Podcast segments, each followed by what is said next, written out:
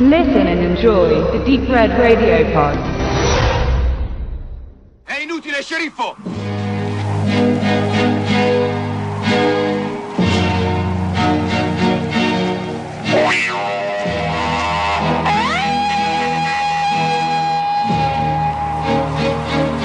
Vuoi distruggere i giornali, ma la verità ormai non la potrai più fermare.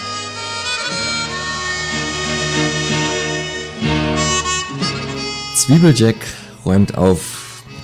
Von 1975 war nun erschienen bei Koch Media.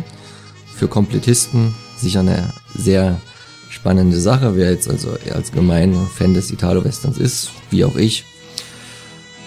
Für alle anderen eher schwierige Kost. Denn manch einer würde sogar behaupten, es war der schlechteste Film von Regisseur Enzo G. Castellari, der vorher zumindest sehr solide Italo-Western gemacht hat, auch wenn es jetzt nicht die, die Spitze war mit Die Satansbrut des Colonel Blake, Django kennt keiner Barm, Django, die Totengräber warten schon oder drei ausgekochte Halunken. Bekannter und seine Hochzeit hat er dann wahrscheinlich eher gehabt mit den Polizieski, mit Tote Zeugen singen nicht oder ein Mann schlägt ähm, zurück und seine Fernsehhochzeit war dann mit den Buddy-Movies, äh, allerdings nicht mit Terence Hill gewesen, sondern die äh, Miami Supertypen mit dem anderen Kollegen, dessen Namen mir jetzt gar nicht einfällt, weil der keine weiteren filmischen Highlights hatte. Ähm, das war der Castellari. Er ist ein ausgewiesener Action-Regisseur, hat dann später auch nochmal mit Keoma, ein Mann wie ein Tornado, nochmal einen richtig guten, späten Italo-Western gemacht. Zwiebeljack ist halt eher aus dem Jahre 75 ein richtig schlechter, später Italo-Western. Später halt auch, weil die Geschichte an sich 1910 spielt, wo ja auch schon das, der, der klassische Western oder das Setting so am Verschwinden war, weil es tauchten auf einmal Autos auf, es tauchten Motorräder auf, die dann auch im Zwiebeljack sehr ausgiebig genutzt wurden. Der ist sowieso eine Aneinanderreihung von, von Gimmicks, von komischen Figuren, von Kauzen, angefangen halt mit seinem Hauptdarsteller, gespielt von Franco Nero, wo man sich zu der Zeit halt wirklich fragen musste, gab es da in dem Monat, in dem Jahr keine bessere Rolle.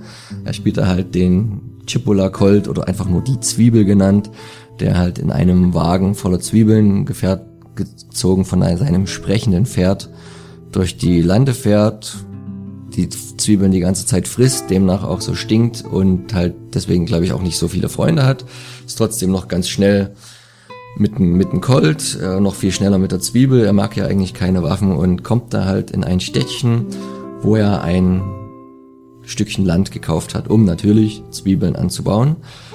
Er hat irgendwie nicht so richtig bedacht, dass das Land verkauft wurde vom letzten aufrechten Bauern, der noch angekämpft hat gegen die große Ölfirma, die halt versucht, alles unter ihre Fittiche zu bringen, um dann das schwarze Gold aus dem Boden zu holen. Die Bevölkerung hasst natürlich alle, die für die Ölfirma arbeiten, die Revolverhelden, aber es gibt kein Aufbegehren und es musste dann halt erstmal einer wie Zwiebeljack kommen, der halt nicht einsieht, warum er da jetzt auf seinem ordentlich erworbenen Land nicht bauen darf. Und in dem Ort hat halt äh, einerseits ein Sheriff mit seinen zwei schwulen, albino-gesichtigen Deputies das Sagen. Die sind halt alle schon von der Rolle her sehr slapstick-mäßig angelegt, aber ich denke, der gute Rainer Brandt ähm, setzt dem Ganzen dann noch in seiner typischen Manier, wie es halt so 70er Jahre war, noch der, den Hut auf einen schönen Sächsisch, der eine spricht ein schönes derbes Sächsisch, also ein schwules Sächsisch, also richtig tuntenmäßiges und also die Dialoge sind halt schläferzwürdig, da lief er ja auch in der, in der Reihe auf Kabel 1.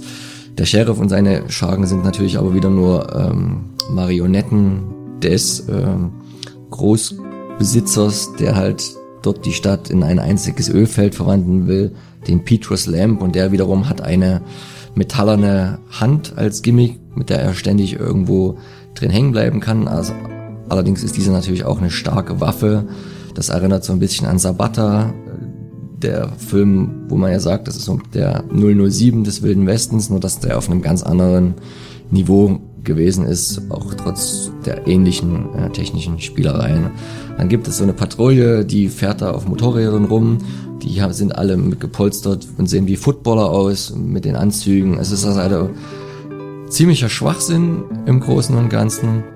Für mich hat er noch einen gewissen nostalgischen Wert, äh, weil damals, als ich ihn erst einmal sah, vielleicht mit sechs Jahren und dann meine Mutti sagte, guck mal, guck mal, das ist wieder ein Film mit Terence Hill und dann erstmal aufgeklärt werden musste, nee, nee, das ist nicht der Terence Hill, das ist Franco Nero. Und das Spannende daran daran ist ja eigentlich, dass Terence Hill ja quasi Franco Nero seine Karriere zu verdanken hatte, als man im Zuge vom Django's Erfolg und äh, dass der Franco Nero aber nicht ein fünftes und sechstes Mal noch die ähnliche Rolle spielen wollte, man jemanden gesucht hat, der genauso aussieht. Produzenten denken ja manchmal sehr einfach, blaue Augen und sehr ähnliche Züge und daraufhin dann äh, Terence Hill fand. Und ich dann natürlich erstmal mit Terence Hill groß geworden war und erstmal Franco Nero kennen musste, kennenlernen musste und dann aber zum richtigen Italo-Western-Genre kam, weg von den Komödien des Mainstream.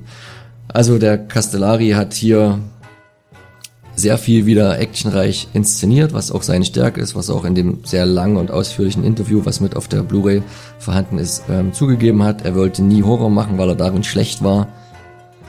Ich weiß nicht, wie viele so richtig derbe Komödien er danach gemacht hat. Ich glaube, waren nicht so viele dabei. Vielleicht hat er dann nach Chibolacold auch gemerkt, dass Komödien noch nicht ganz so seins ist und ähm, deswegen für Fans durchaus mal aus nostalgischen Wert und der Vervollständigung halber eine Empfehlung. Alle anderen können sich den getrost sparen. Vor allen Dingen, wenn man davon ausgeht, einen Italo-Western sehen zu wollen. Weil das ist es in dem Sinne nur de facto, aber nicht wirklich.